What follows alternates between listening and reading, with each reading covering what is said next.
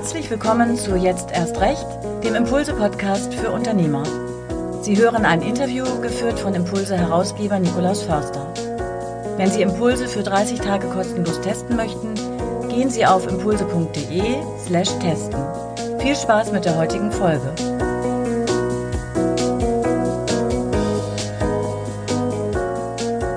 Ich begrüße Sie ganz herzlich zum Impulse-Podcast Jetzt erst recht. Impulse, das Netzwerk für Unternehmer und Unternehmerinnen in Deutschland, auch Österreich und der Schweiz. Und jetzt erst recht deswegen, weil gerade die Corona-Krise ist eine Zeit, in der es sich lohnt, völlig neu zu denken, neue Ansätze zu erproben und zu gucken, was eigentlich anders geht. Und jetzt erst recht heißt eigentlich nichts anderes, als dass man nochmal sich inne wird, überlegt, was ist eigentlich das, was mich stark macht. Und meine eigene Erfahrung ist die, dass gerade in Krisenzeiten nochmal Dinge hervorkommen, die man vielleicht gar nicht so im Blick hatte vorher.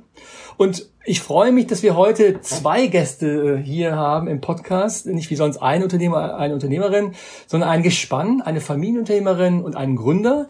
Ich freue mich, dass wir heute Kerstin Hochmüller zu Gast haben, die Chefin, Geschäftsführende Gesellschafterin von Marantec, und Thorsten Bentlin, den Gründer von ValueDesk. Wir fangen an, indem wir diese Unternehmen ganz kurz vorstellen. Frau Hochmüller, Marantec. Erklären Sie kurz, wer oder was ist Marantec? Ja, Marantec ist ein Familienunternehmen, technisch orientiert. Wir entwickeln, produzieren und vertreiben Torantriebe und Steuerung für privat und gewerblich genutzte Tore. Das war jetzt in einem Satz. Man könnte noch erwähnen, dass es sie seit den 50er Jahren schon gibt, also seit mehreren Generationen. Welche Generation sind Sie? Ich gehöre eigentlich jetzt zur zweiten Generation. Das heißt, wenn man so sieht, ist es die dritte. Die Firma ist gegründet worden von Hermann Hörmann. Das heißt, die Marantec gehörte früher als Antriebstechnologie zu der Firma Hörmann und ist 1989, 90 quasi rausgegangen aus der Gruppe. Die zweite Generation, einer der zweiten Generationsmitglieder, hat dann das Unternehmen neu gegründet als Marantec. Und dementsprechend gehöre ich dann eigentlich jetzt zur dritten Generation, wenn man das so will. Für die Firma Marantec seit 90 die zweite. Die komplizierten Familiengeschichten, Fusionsgeschichten, die dazu führen, dass man gar nicht mehr klar sagen kann, erste, zweite, dritte Generation. Genau. Noch ein Blick auf die Zahlen. Wie groß ist Marantec inzwischen? Wir sind eine Unternehmensgruppe inzwischen, die aus 27 Einzelunternehmen besteht, wobei wir wirklich viele kleine Vertriebsgesellschaften haben und einige Produktionsgesellschaften. Heißt, wir haben eine hohe Fertigungstiefe und haben insgesamt weltweit 550 Mitarbeiter und eine Umsatzgröße von gut 100 Millionen. Und angesiedelt im schönen Ostwestfalen. Korrekt. Und nicht weit entfernt in Bielefeld, also gehört ja auch zu diesem unbekannten Terrain, ist ValueDesk angesiedelt mit Thorsten Bentlin als Gründer. Keine Geschichte, die in die 50er Jahre zurückgeht, sondern eine Geschichte, die 3 Jahre alt ist. Herr Bentlin, stellen Sie kurz ValueDesk vor. Sehr gerne. Also wir machen Kostenoptimierung zu einem Kernprozess in der Industrie und geben diesen Unternehmen ein zukunftsweisendes Werkzeug an die Hand, um ein unternehmenübergreifendes plan- und steuerbares Management von Maßnahmen noch erfolgreicher zu machen. Und tatsächlich sparen damit Industrieunternehmen mehrere Millionen Euro pro Jahr. Das heißt, wir professionalisieren die klassischen Einsparungen, indem wir die Mitarbeiter vernetzen, sie zu selbstständigen Projekt- und Prozessmanagern machen. Das ist das Neue daran. Wir wollen nicht zu tief in die Spezifikationen gehen Ihres Geschäftsmodells, und trotzdem will ich noch einmal ein bisschen besser verstehen, weil das Thema Kostenoptimierung ist ja eins, was alle auf ihrem Zettel haben. Also alle Unternehmer wollen Kosten optimieren. Ja. Sie sind nicht der Erste, der sagt, komm, ich kann das echt gut. Sie müssen mir noch ein bisschen besser erklären, warum Sie da vielleicht einen besseren Ansatz haben als andere. Ja, absolut. Wir haben eine sogenannte Bottom-up-Strategie. Das heißt, wir gehen von den Mitarbeitern aus, gehen nach oben und haben eine Technologie, eine Software-Tool sozusagen erstellt. Also im Kern sind wir ein Technologieunternehmen. Und das müssen Sie sich so vorstellen wie moderne CRMs, wie Salesforce, ne, das plan- und steuerbare Management von Vertrieb ermöglicht haben vor vielen Jahren. Machen wir das plan- und steuerbare Management von Verbesserungen und Einsparungen möglich. Und das ist neu. Das heißt, wir haben das adaptiert, was im Vertrieb sehr, sehr gut läuft seit 10, 15 Jahren, und haben das adaptiert auf die Kostenoptimierungsszene sozusagen, auf die andere Seite des Tisches. Das ist das Neue daran. Vielen Dank. Warum habe ich dich heute eingeladen? Also wer diesen Podcast schon mal gehört hat in den letzten Wochen, Monaten seit dem Ausbruch der Pandemie, hat gemerkt, es geht um neue Geschäftsmodelle, es geht um neue Ideen, es geht um neue Führungskonzepte und heute geht es um das Thema Kooperation.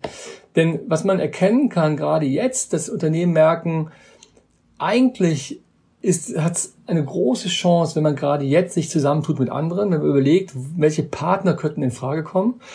Und hier das Thema Familienunternehmen und Startups ist nichts Neues. Es gibt seit mindestens 10, 15 Jahren unglaublich viele Events zu dem Bereich.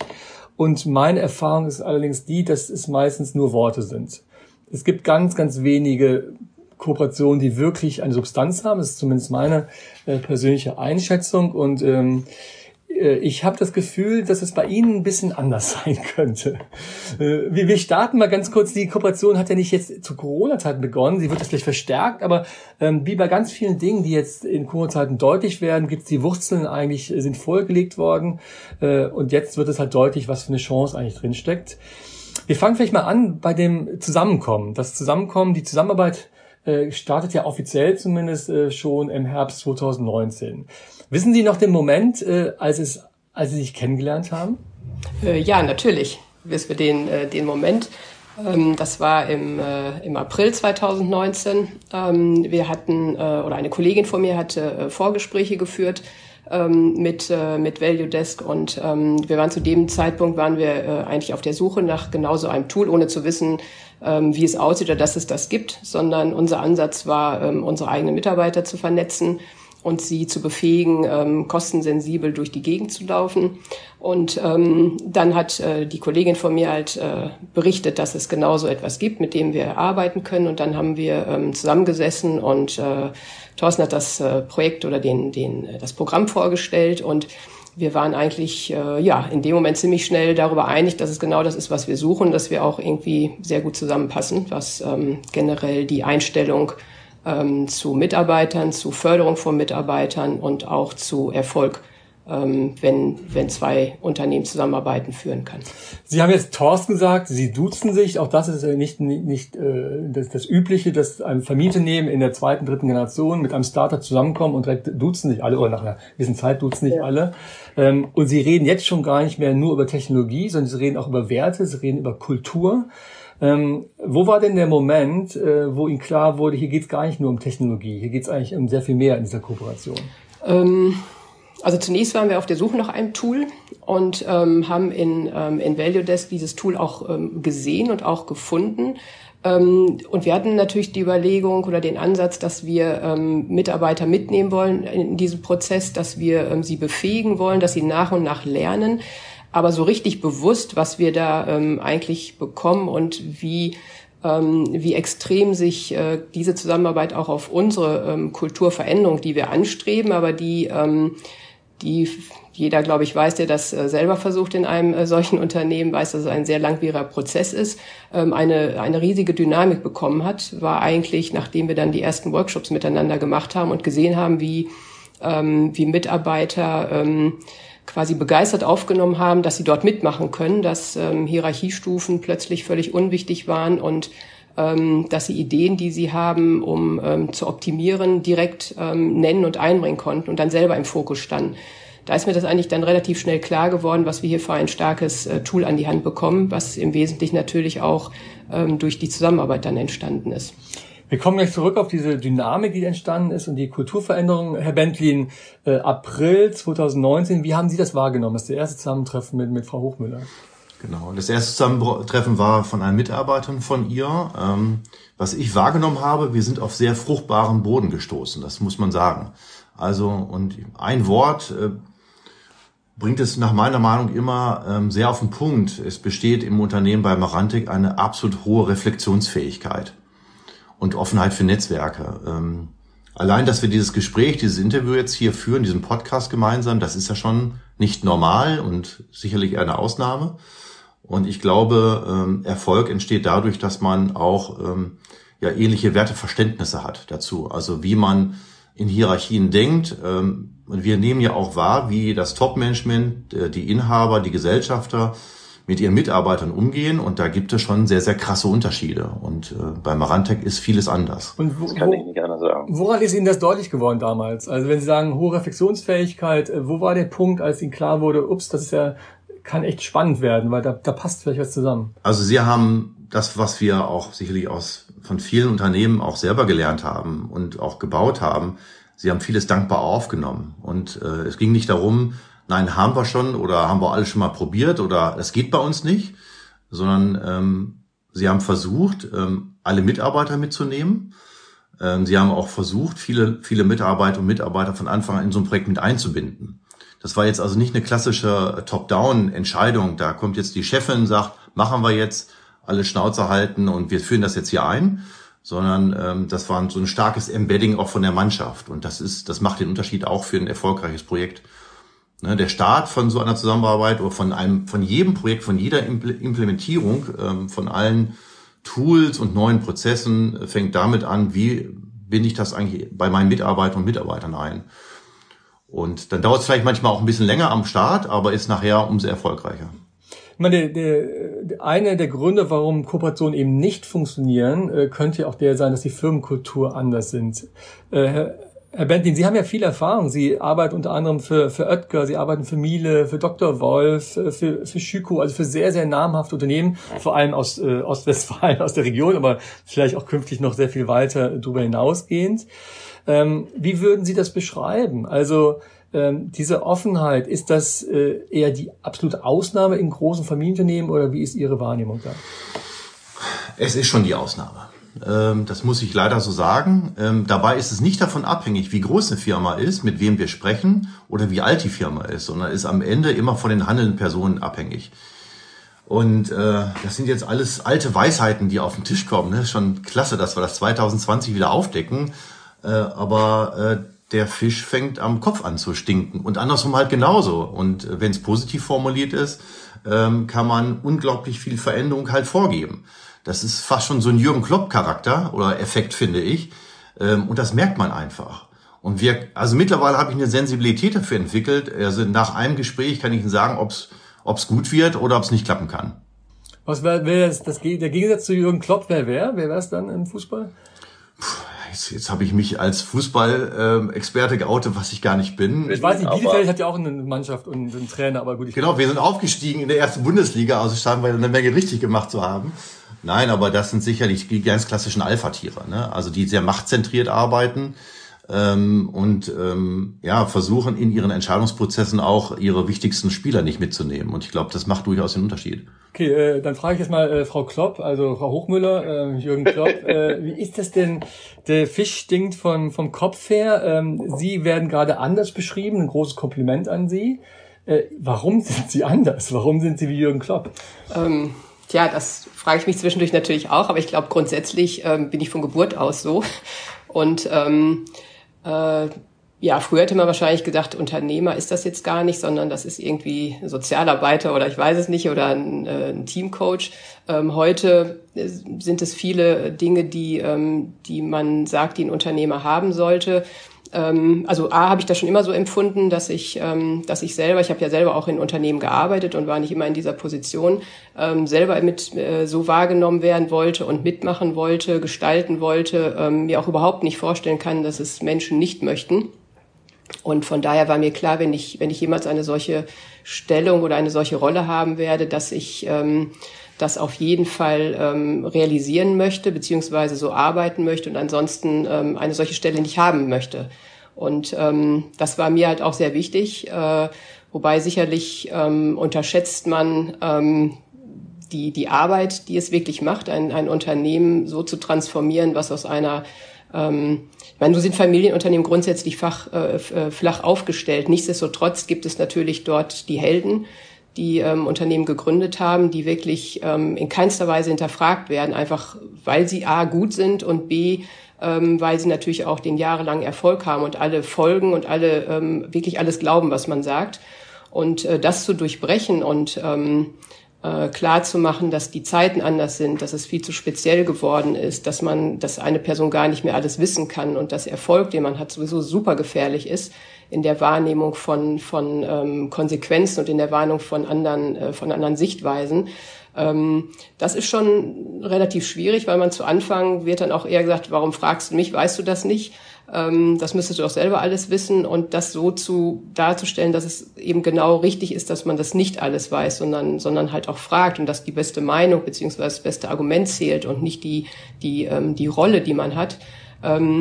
Das ist, also habe ich als deutlich schwieriger empfunden, als ich mir das so gedacht habe. Ich dachte, ich laufe da rein und alle freuen sich, dass es jetzt anders ist. Im Endeffekt ist es aber ein hartes Stück Arbeit, und jetzt nach einigen Jahren, also im letzten Jahr habe ich das auf jeden Fall extrem so empfunden, dass es einen Riesenschritt gegeben hat in der ganzen Art und Weise, wie die Leute dann denken, mitmachen, ihre Meinung sagen. Und das gibt dann auch wieder Motivation, die Nächsten mitzunehmen, die vielleicht noch nicht so weit sind. Und das als, das hat auch mit Ängsten zu tun, wenn man plötzlich selber entscheiden soll und wenn man Risiken eingehen muss, wenn man Verantwortung übernehmen muss, wenn da drüber dann irgendwie keiner mehr ist, der das für einen macht. Und das war mir am Anfang nicht ganz so klar, weil ich wirklich davon ausgegangen bin, dass jeder so haben möchte. Und insofern ist es gerade für viele, die aus anderen Strukturen kommen, durchaus ein Lernprozess. Für viele, die neu dazukommen oder die nur darauf gewartet haben, dass es so ist, ist es eine wahnsinnige Motivation, und die nehmen die anderen halt mit. Und von daher, ja, ist das eine, einzusteigen mit dem Mindset, dass ich das immer so wollte, und das andere, dass ich das eigentlich auch mit jedem Tag verstärkt. Wenn Sie sagen Mindset, ich habe auf Ihre Biografie geschaut, Sie haben auch mal als Trainerin gearbeitet oder noch für Kreativitätstechniken. Also ich kenne keinen Familienunternehmer oder Familienunternehmerin an der Spitze eines Unternehmens mit hunderten Mitarbeitern, als der Profi ist für Kreativitätstechniken. Ja, das...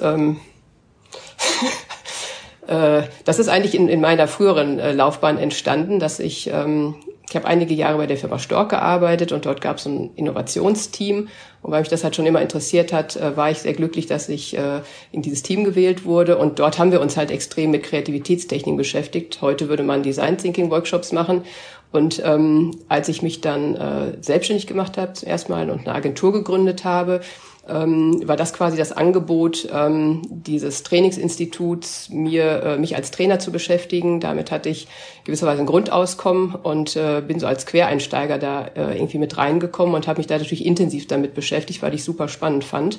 Und das hilft heute natürlich auch noch, Ideen auf den Weg zu bringen, zu bewerten, in Teams nochmal Richtung zu geben, wie man denken kann und wie man weiterkommen kann. Das hilft mir heute natürlich bei der Arbeit, war aber damals nicht so gedacht. Das ist heute, ist das ein glücklicher Umstand, aber war natürlich nicht geplant.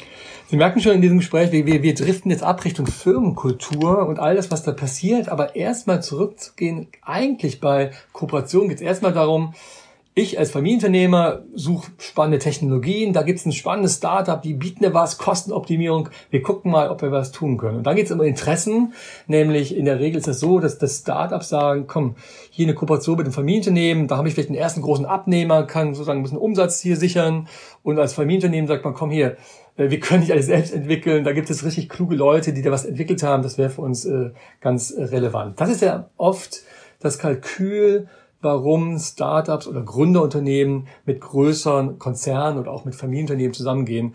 Herr Bentlin, wie ist da Ihre Sicht, weil Sie jetzt immerhin seit 3 Jahren Akquise betreiben und Ihr Produkt auch verkaufen? Also was ist das Kalkül Ihrer potenziellen Kunden, auf die Sie treffen? Also tatsächlich steht, wir sind ja im Kern ein Technologieunternehmen, ein Softwareunternehmen, und das hat sich über die 3 Jahre immer weiter im Hintergrund entwickelt. Also auch wenn Sie auf unsere Homepage gehen, steht da nicht, wir machen jetzt die und die Software, sondern versuchen natürlich auch den Mehrwert im Vordergrund zu stellen, weil das ein kompliziertes Thema ist und weil Technologie alleine immer schwieriger wird. Also die Firmen suchen ja keine Software, also im Gegenteil. Also es ist manchmal ein Abturner, wenn ich mit einem Unternehmer oder Unternehmerin spreche und sage, ja, wir sind ein Softwareunternehmen. Die sagen, oh mein Gott, wir haben schon 68 Tools, was wollen 90 ist das jetzt? Und das ist auch sicherlich eine riesen Herausforderung für alle Unternehmen. Also, und wir haben auch festgestellt, dass es viel mehr gerade im Mittelstand oder im großen Mittelstand auch so bis so einer Milliarde ungefähr, vielmehr darum geht, Prozesse zu implementieren und auch ein Mindset zu übertragen. Und ich glaube, wir sind deshalb auch durchaus mal gefragt, weil keiner kann ja das Neue, wenn ich das so sagen darf, so glaubhaft verkörpern, wie als wenn man wirklich neu ist. Ne? Also wir haben jetzt keine 30-jährige Tradition, wir haben das alle noch nie gemacht. Also bei uns gibt's also auch die Leute, die bei uns arbeiten, die haben das, was wir heute tun, noch nie gemacht.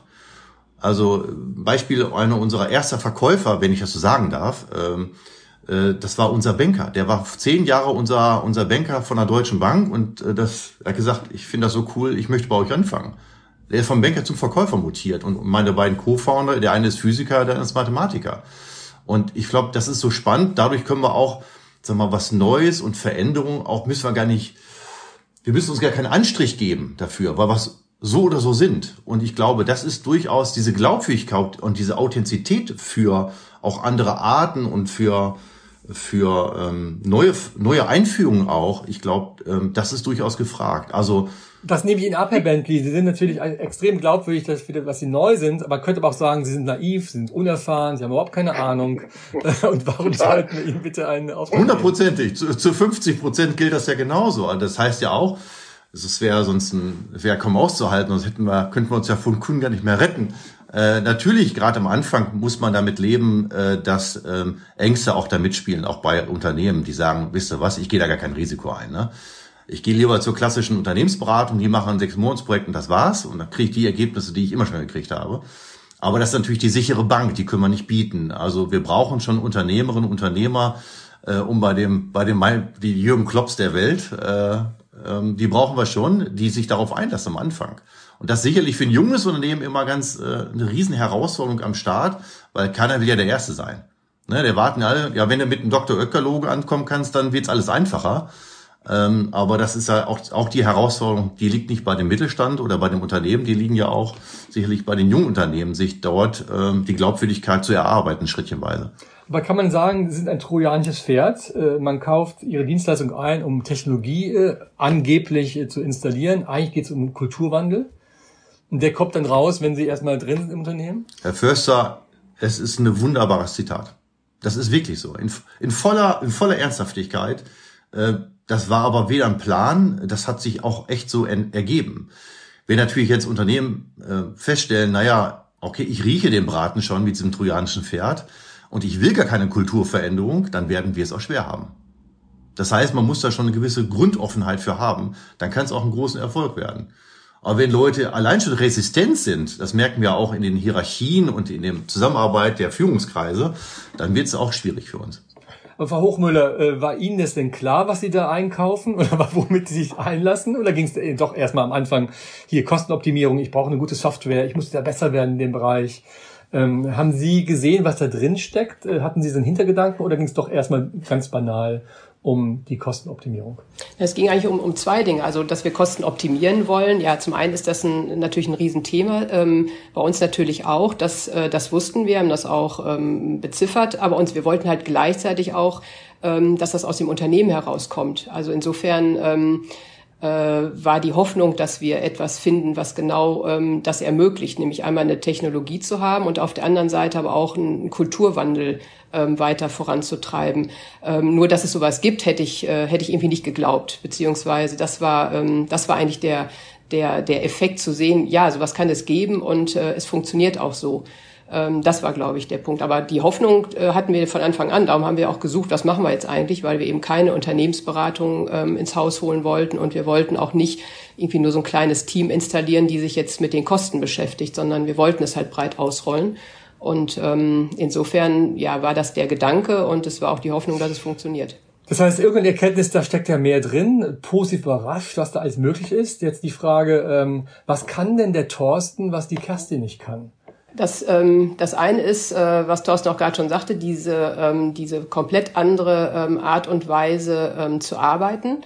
Das ist wirklich etwas, was ich mir natürlich immer wünsche, dass wir so arbeiten und dass ich nicht mal die Einzige bin, die so durch die Gegend läuft und da irgendwie solche Dinge kommuniziert, sondern einmal, das glaube ich, dass Startups sowieso brillant können, ist dieses Reflektieren. Wirklich alles zu hinterfragen, alles zuzulassen, ohne ohne dass man beleidigt ist, ohne dass jemand kommt und sagt, wir haben es doch schon immer so gemacht. Das ist etwas, was der Thorsten sehr, sehr gut kann. Und das auf eine Art und Weise, die Menschen bei uns halt nicht verletzt, weil in so Familienunternehmen ist man ja auch sehr personenorientiert. Das heißt, man muss immer sehr behutsam miteinander umgehen, wenn man Kritik äußern möchte oder wenn man Dinge hinterfragen möchte. Also das ist etwas, was er hervorragend kann, auf eine angenehme Art und Weise, dann die Menschen aber auch mitzunehmen, hinzugucken, warum es denn vielleicht mal anders zu denken ist, zu machen ist. Und die Art und Weise halt auch zu arbeiten, uns da auch unter Druck zu setzen durch die Schnelligkeit.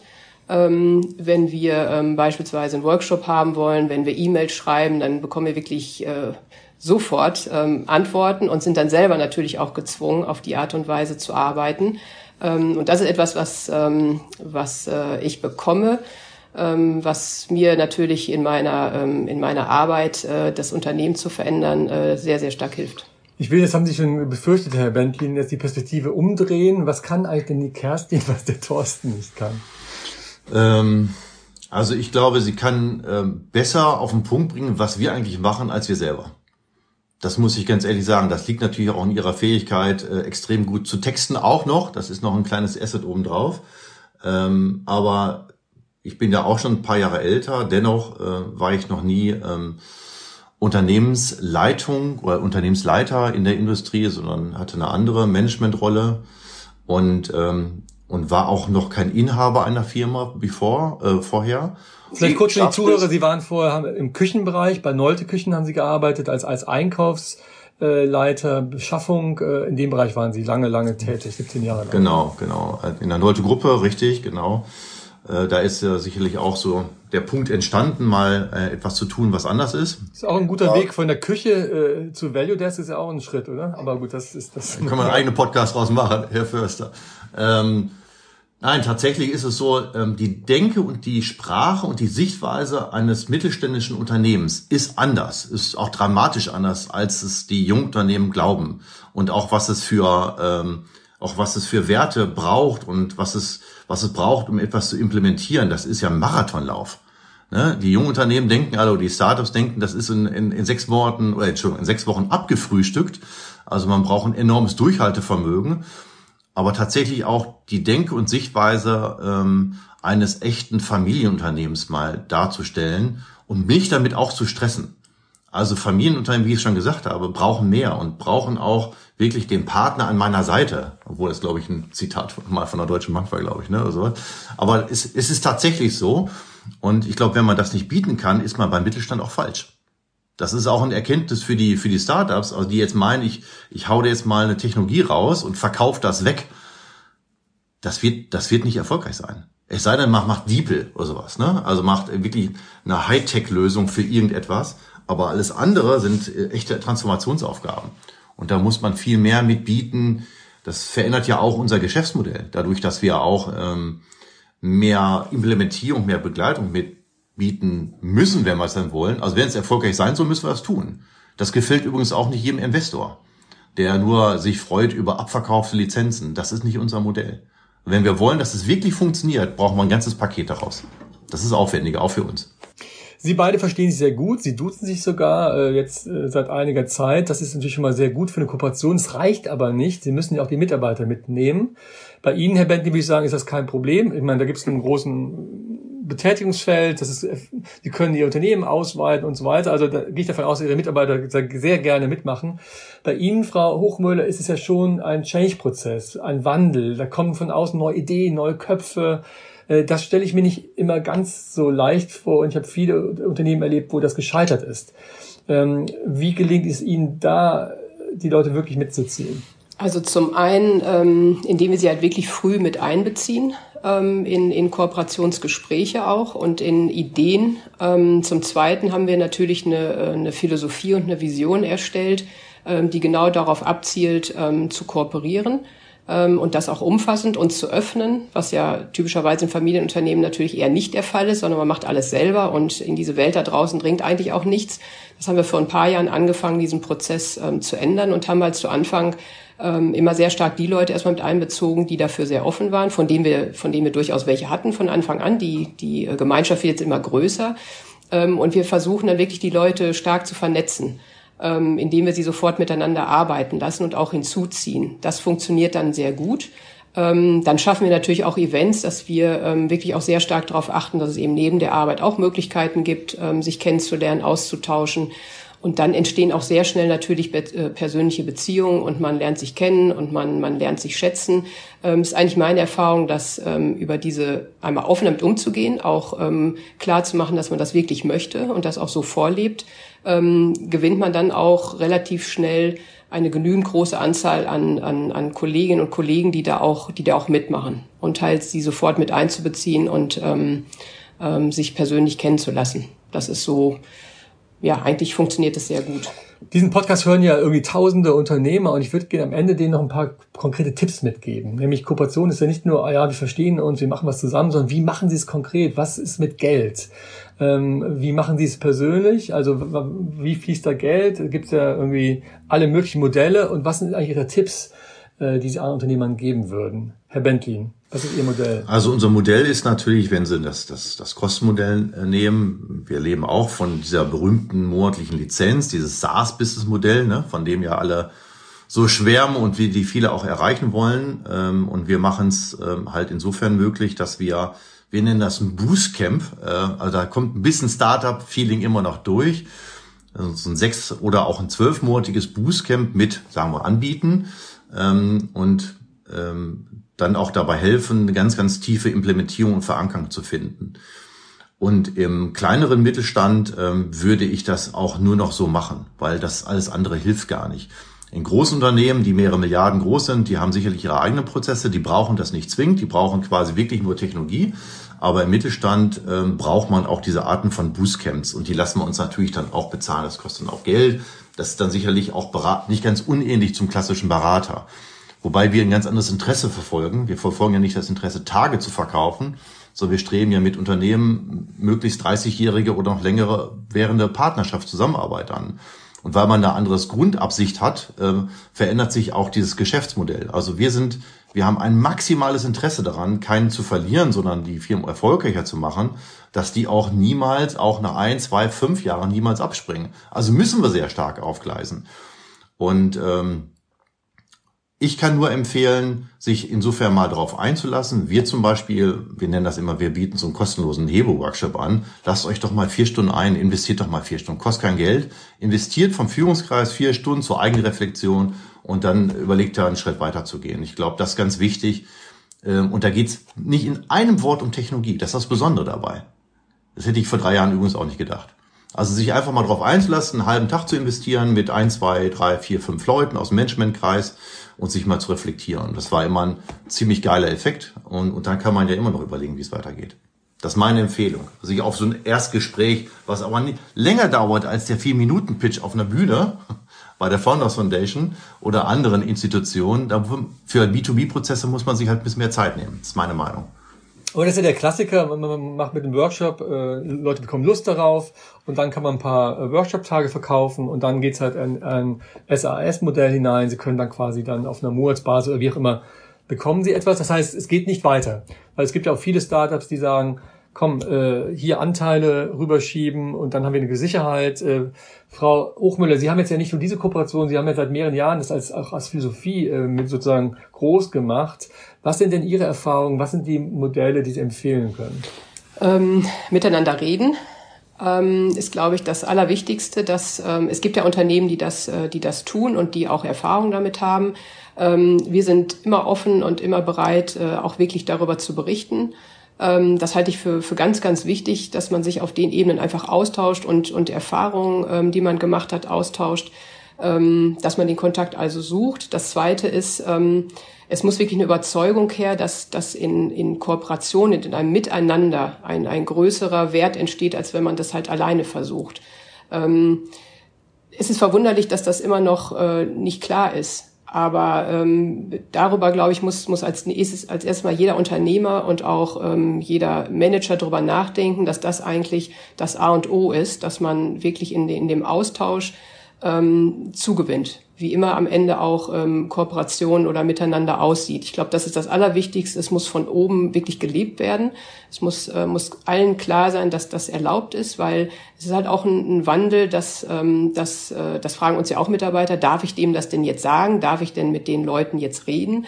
Insofern muss es von oben kommen, es muss Philosophie sein, es muss die Erkenntnis sein, dass es nur miteinander besser wird, beziehungsweise dass man mehr Wert generiert. Und dann sich wirklich zu tummeln, zu gucken, was gibt es denn da?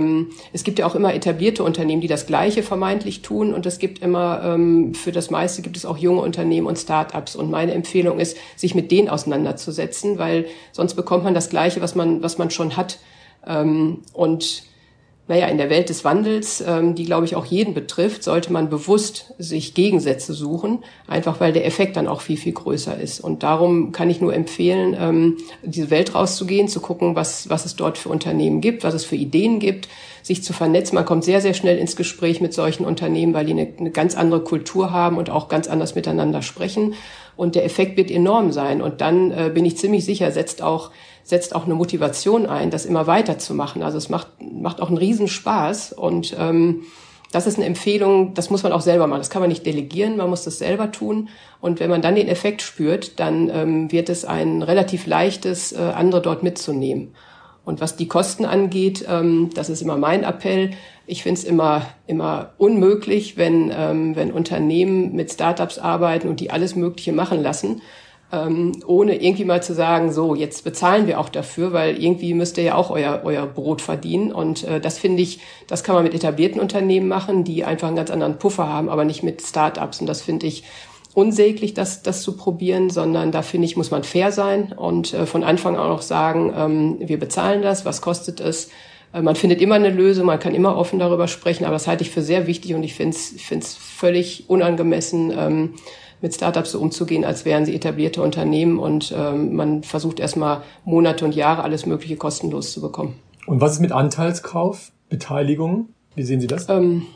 Also grundsätzlich kann man das tun. Es ist immer, also wir haben das auch bei einem Unternehmen gemacht. Das war aber mehr aus der Sicht heraus, dass wir das Unternehmen unterstützen wollten, dass wir vorwärts kommen. Ich glaube, es ist ganz wichtig, bei Kooperation generell nicht erstmal darüber nachzudenken, welchen Wert es für einen hat in Form von Besitz, sondern Wert in Form von, wie kommen wir eigentlich mit unserem Unternehmen weiter. Wenn es sich dann ergibt, dass es für beide Seiten schlau ist und gut ist, auch Anteile zu tauschen, dann ist das okay, aber das muss es nicht. Also ich glaube, dass der Gedanke, dass man immer in Besitz denkt, den sollte man erstmal komplett aufgeben, weil dann ergibt sich das A von ganz alleine, und B ist Besitz ja auch nicht immer nur ein Anteil an der Firma, sondern Besitz ist ja auch wirklich ein Miteinander und ja auch ein Team, was sich dort bildet. Und von daher ist das komplett offen, aber man sollte nicht nur so loslaufen und sagen, jetzt will ich Anteile haben und nur so gehe ich Kooperation an. Ich glaube, das sollte man nicht tun von Anfang an.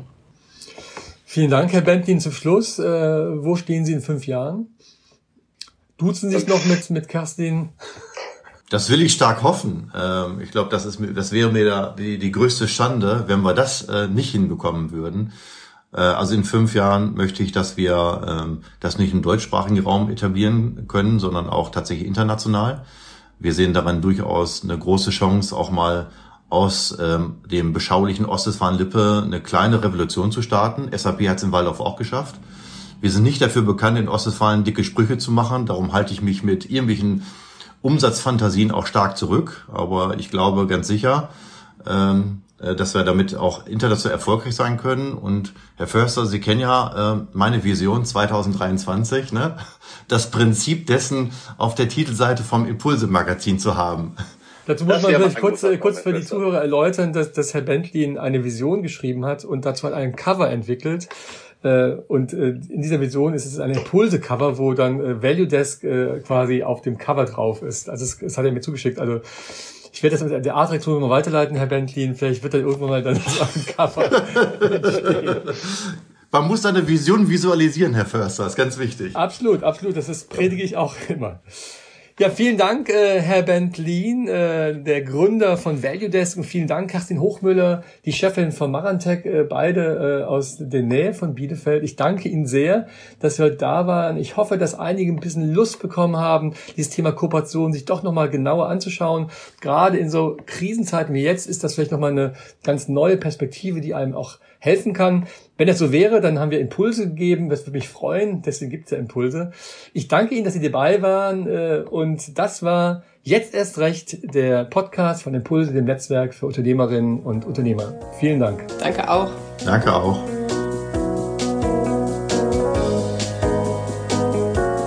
Das war jetzt erst recht, der Impulse-Podcast für Unternehmer. Weitere spannende Geschichten, wertvolle Tipps, Checklisten und Informationen für Unternehmer finden Impulse-Mitglieder online und im Magazin. Wenn Sie Impulse für 30 Tage kostenlos testen möchten, gehen Sie auf impulse.de/testen.